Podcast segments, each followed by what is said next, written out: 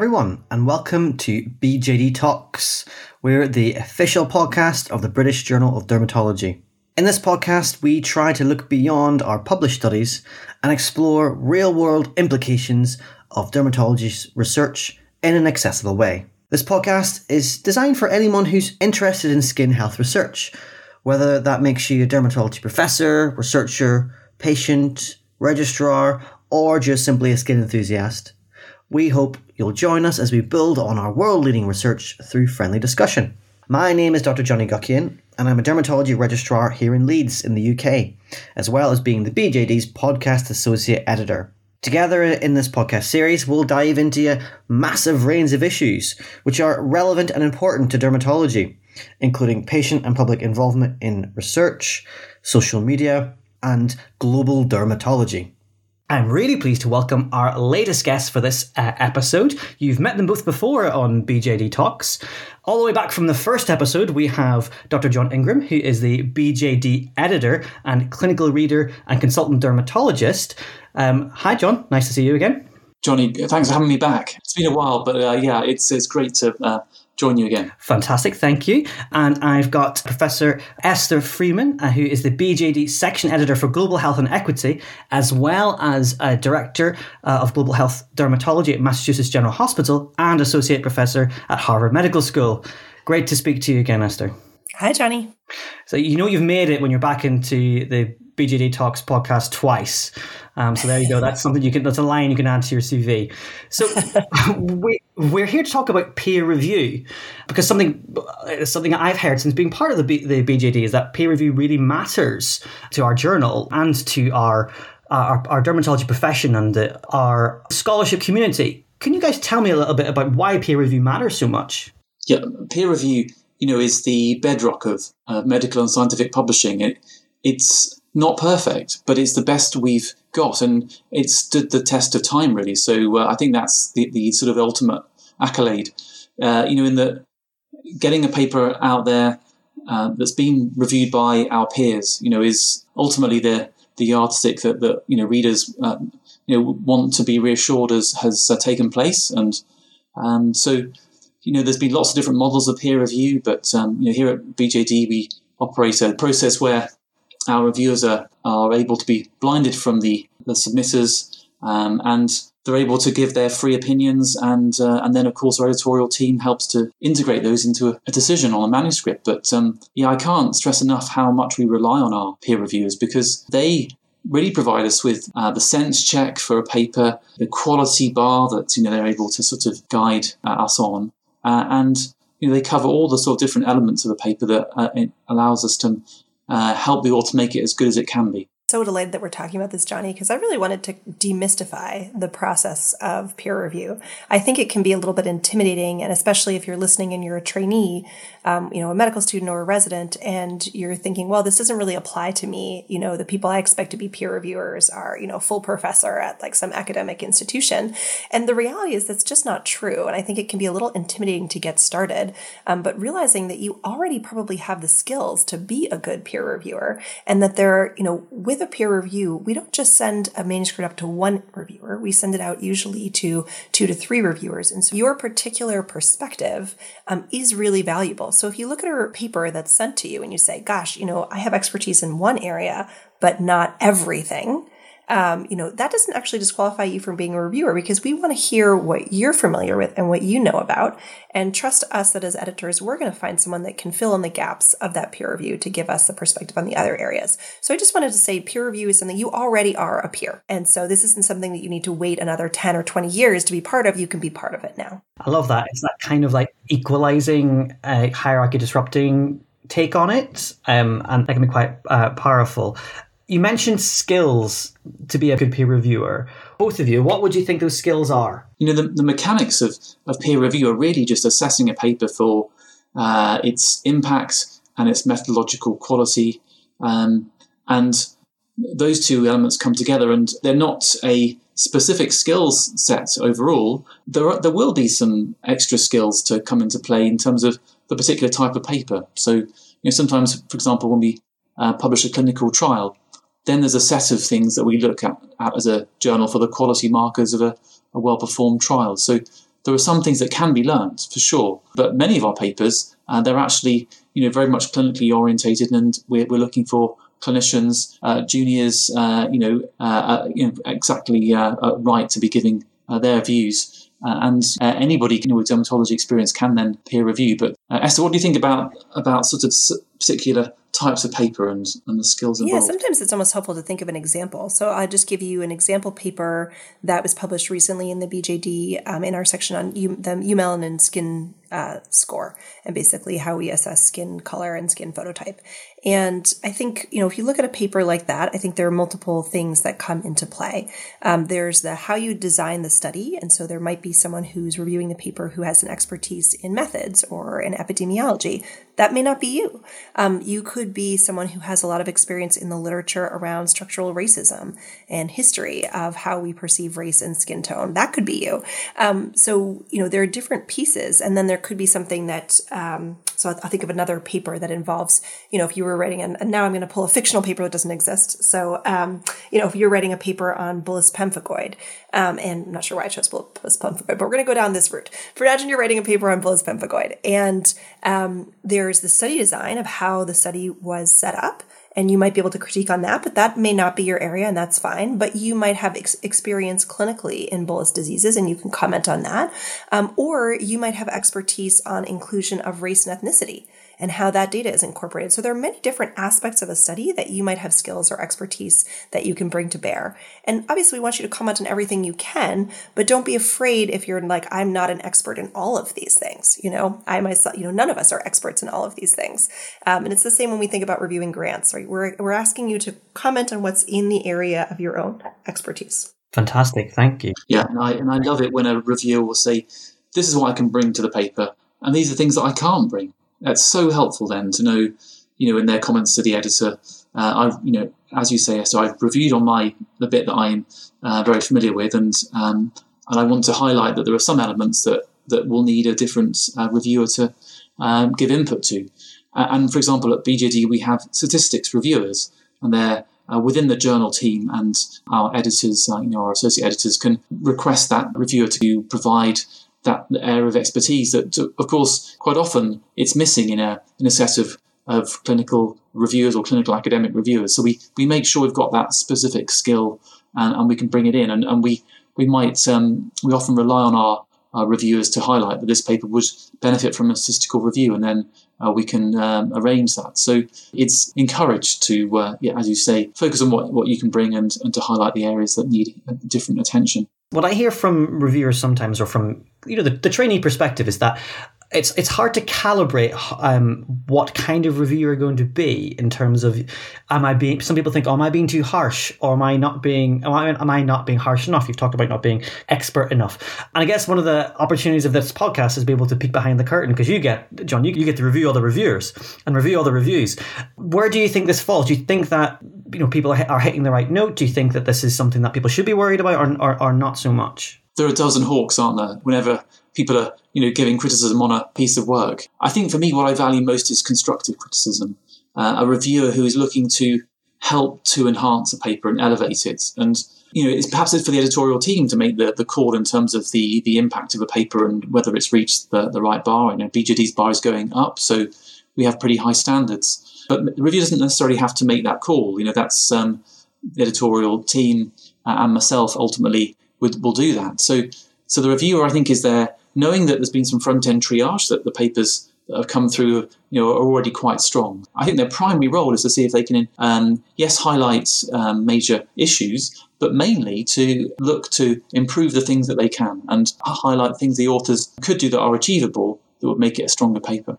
And Jonny, I wanted to kind of touch on just some concrete points of, you know, what does it mean to do a review? Because it may be that you were never trained on how to do a review. And so someone sends you a paper and you're like, great, I'm supposed to review this. Like, what do I actually do?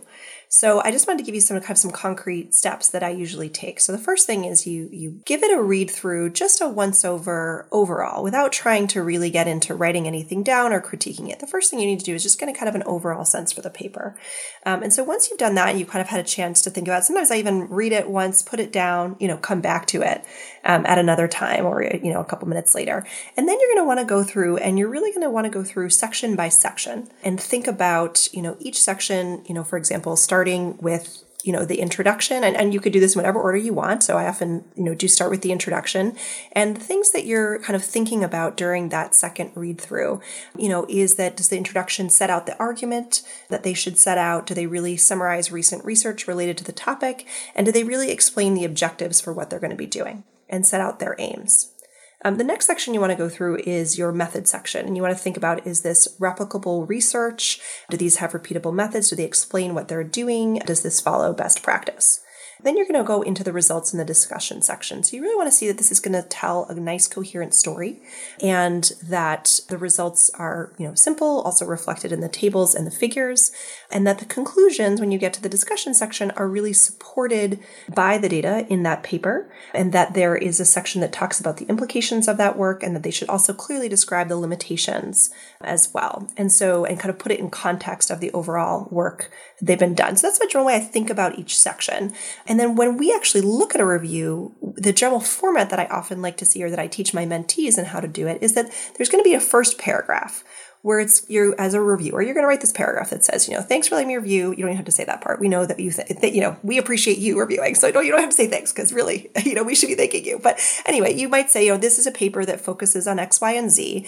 And the strengths of this paper overall are, you know, the strength of their methods, but you know, some limitations of this paper is that their discussion does not, you know, acknowledge the prior body of work or overstates the findings based on their results. So you're going to have like an overall summary paragraph that kind of lays out what your overall feeling is.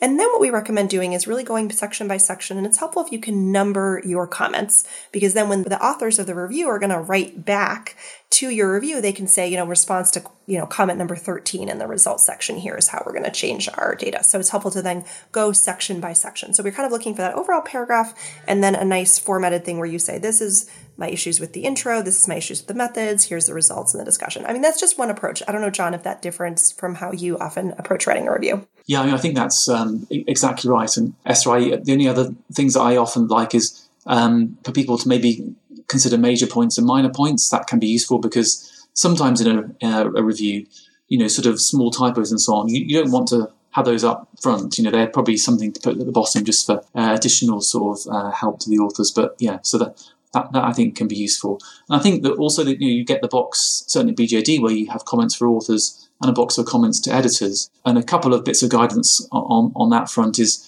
if there's any view around, you know, whether um, the work is publishable in the particular journal, in this case BJD, um, that can go in comments to editors, you know, so that um, everything, you know, in the authors section, uh, uh, it should be, you know, able to be fed straight back to the author. So, you know, just uh, respectful and constructive, and then allowing the editors to make that call on whether the paper should be accepted or, or you know, sort of or not. But essentially, you know, those are sort of the yeah, just how you present the uh, the review. And I think you can also put in that box to the editors where you think that additional uh, reviewers would be helpful if there's some gaps you've know the reviewer has noticed that could be filled by by others. So um, yeah, just a few th- thoughts on that one. That's really helpful. It's a really kind of comprehensive framework, particularly Esther, that that you provided with us. And so, if any listeners are literally sitting down to do some peer review, that is a great step by step process. It, it is a process, and that it's just about following these steps, and that can really reduce the cognitive load of that overwhelming thinking of what do I do now when you sit and look at a, a really big, complex, exciting paper.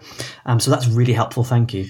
And Esther, just while I have you, I wanted to ask you just within your role of the section editor for global health and equity, I wanted to consider the global implications of peer review because peer review is something that really brings together perspectives from all over the world. Do you think we're doing enough from a global perspective um, in terms of getting reviewers from around the world? Or is one of those things where we're dominated really by the, that global north, as with a lot of other areas within within our scholarship. Well, Jonny, I'm so glad you asked that question. I feel like you already kind of answered in your question what I wanted to say, so it's it's really apropos. But you know, I think this is something we really struggle with. There is a tradition, you know, in academic publishing that the people doing the peer reviews, you know, for the large part have been in the global north, for the large part have been white.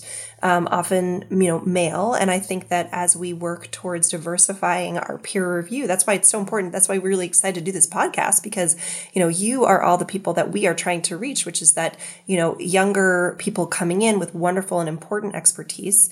Um, you don't need to be based um, in indeed in the global north. The idea is that really diversifying our peer review because when I have a paper now that's coming into the global health and equity section on leprosy in Ethiopia, you know, I would really like to be able to call on peer reviewers who have expertise in that part of the world and who have expertise in leprosy, for example. And so I think building up our reviewer pool who have really a diverse clinical set of interests and a diverse background and can really think of, I think that just brings so much more to the peer review process. So I think, you know, I'm really excited that the BJD, I think, is really a leader in this space in dermatology in terms of bringing in this section in global health and equity and thinking about how important peer review is. And the wonderful thing about peer review is if you do a lot of work in peer review, then ultimately you often become an editor. And so, you know, really, I would love to say maybe John and I are kind of trying to work ourselves out of a job, right, John? well, you know, it, it's it's brilliant because um, we need to be, um, you know, gaining in, in the sort of capacity in our system to be able to manage all the increase in manuscripts that come through. We we need those peer reviewer skills, and and then of course it's great when those folks can progress and become uh, members of the editorial team. And Esther, you, you touched on the sort of mentor menteeship process where we can nurture you know new reviewers. And i've often found that people pairing up is a really nice way of doing that where you, you can sort of produce a review together where the um, the, the less experienced person can can just you know have that guidance. Yeah it's a great idea. If you are someone who's in training um, and you have a mentor you can suddenly ask and say you know do you have peer reviews coming in that i can help with and, and do your first couple of peer reviews with your mentor i do this with my trainees and i think it's a great experience for them because you know, I have them do their own review, I do a review, and then we kind of merge them together and we talk through it. And I think sometimes just the experience of doing a review with someone like looking over your shoulder is very helpful. What I love also where we have in, in BJD,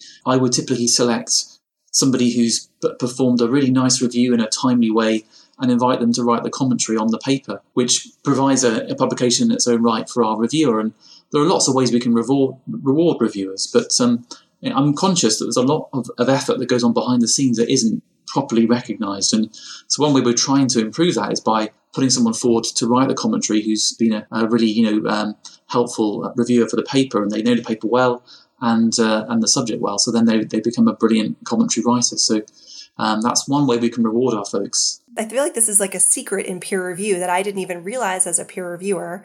Um, I myself try to, you know, I, we do a lot for the BJD, but I also, as I get a lot of peer review requests for other journals as well, and I try to do at least one a month as my way of kind of giving back to the dermatology international health community.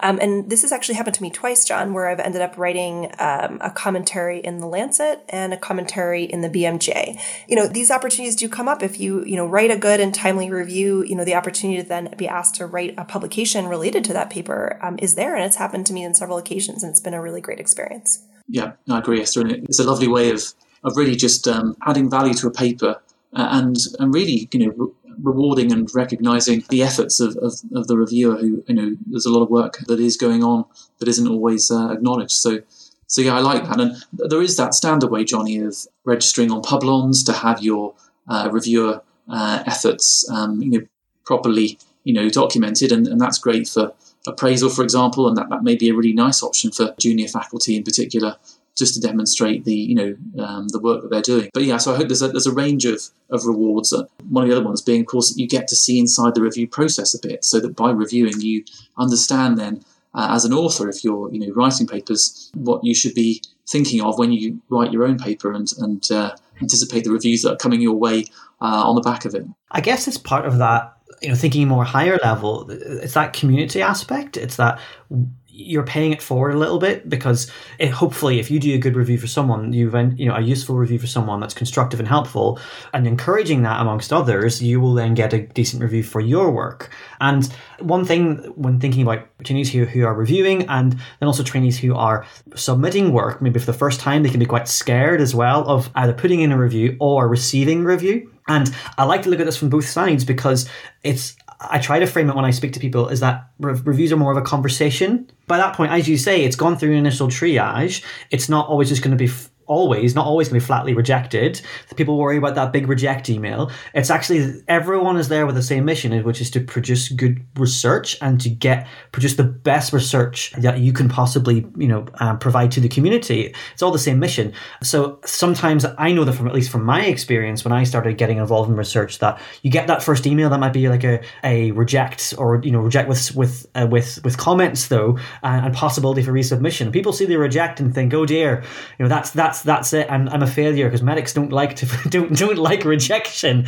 Um, but I, I always just encourage people involved in research that it's a it's just a start of a conversation and the reviewers are there to help you and, and help get the the best version of your work out there. Uh, yeah, exactly. You can only really uh, understand that conversation by having been on both sides of it, perhaps, you know, and so I would really encourage our authors to review because you see both sides. Um, and yeah, it is that sort of investment in the community that um, that does pay back, and it may not pay back the following day, but you know it, it will. Uh, I think be, be really uh, valuable for reviewers, and it is what our journal, all our journals rely on. So um, it's a vital uh, skill. I think it should be um, acknowledged more. Mm-hmm. Um, you know, at BJD we have an annual um, publication of all our reviewers, for example, we, we put their names in print.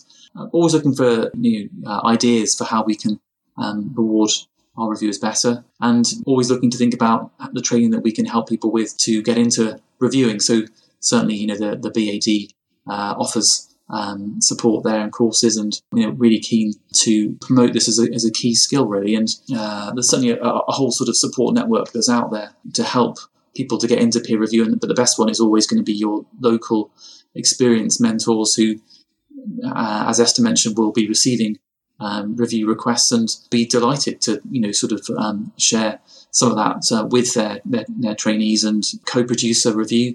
Uh, and the important thing is that both people should get, you know, named and credited for that, so that uh, the more junior person you know, gets the recognition they deserve as well. Yeah, and uh, these things are about self development, isn't it? It's that feeling of enrichment. And so you you mentioned courses, and and, and uh, I would highlight that that our friends over at CED via the BAD run a run a how to peer review course uh, directed generally towards um, early career uh, researchers within dermatology, whether it's registrars or even before that stage, who maybe have done a bit of reviewing or are thinking about dabbling in, review, in reviewing. It's a really good course. I've done it myself. I've just looked in. I, I can't see the date for next year's up just yet, but for the last two years, it's been in January, February time. So do keep an eye out on the BAD website um, for listeners um, for that because it's a it's a really good, quite reasonably priced course um, as well. So and it's I think it's usually virtual. So do do look at that. And there are other resources on the BJD website. Our instructions to authors are quite handy because uh, they really highlight what we're looking for. We, we want to demystify the process. Um, so, you know, actually they're, they're there to help authors and, and reviewers too in terms of the, the checklists that um, we uh, find helpful to, you know, that they help to guide our authors and also our reviewers when they're looking at a paper. And, you know, the expectations in terms of the, uh, the format of the paper and so on. So I think using those resources might just, you know, provide, make things a bit easier, certainly for, for new reviewers. So, um, yeah, it's all all I hope helpful. Thank you. And I, I, would I would just like to ask one final question to you, John. Really, looking back over the time you've had so far with uh, the BJD, and maybe even from your experience in reading the BJD beforehand, how do you think that reviewers have changed the journal? Mm. I think our reviewers have been vital to us in, several different ways. So that firstly, I think there are things that excite reviewers, and you can see that as an editor. So there are, you know, evolving areas of dermatology, you know, the global health field, some of our qualitative work, the, the, the deep dive into understanding of a condition, those sort of elements that, uh, you know, I see reviewers are really passionate about those papers and, and they've helped us develop that section. I think uh, some papers can be undermined by their statistics. And so as a journal, we've really gone out and tried to bring in a, a group of, of, of, brilliant statisticians and methodologists who uh, we can just rely on to cover that that base. You know, when we um, in the review process, and, and then we can have our clinical uh, reviewers uh, sense check the article and, and, tell us will this make a difference to patient care. And I, I, think that's what has allowed us to grow as a journal is that we focus on those two areas: that getting methodology as high quality as it can be, and then ensuring that there's a clinical message that will really uh, influence patient care either today or in the near future. And so that's really where I think our reviewers have helped to drive up our our standards. And uh, you know, it's their hard work that that we rely on. So um, yeah, I can't thank them enough. Brilliant. Well, well, on that note of thanks, um, that brings us to the end of today's episode of uh, BJD Talks. Uh, we have covered the importance um, of peer review, why it matters to journals and particularly to the BJD, and we've provided a roadmap for how you, as a reviewer, might like to break down your review uh, and approach it step by step. And of course, we'd like to thank all of our peer reviewers and encourage everyone who has been thinking about uh, getting involved with uh, with some review to get stuck in. If you've got any questions, feel free to um, message us at uh, well, on whatever social media channel that uh, you use, uh, either Twitter or Instagram, at BRJ Dermatol on Twitter or at BRJ Dermatology on Instagram, uh, or by using the hashtag BJD Talks. Thanks for listening and bye for now.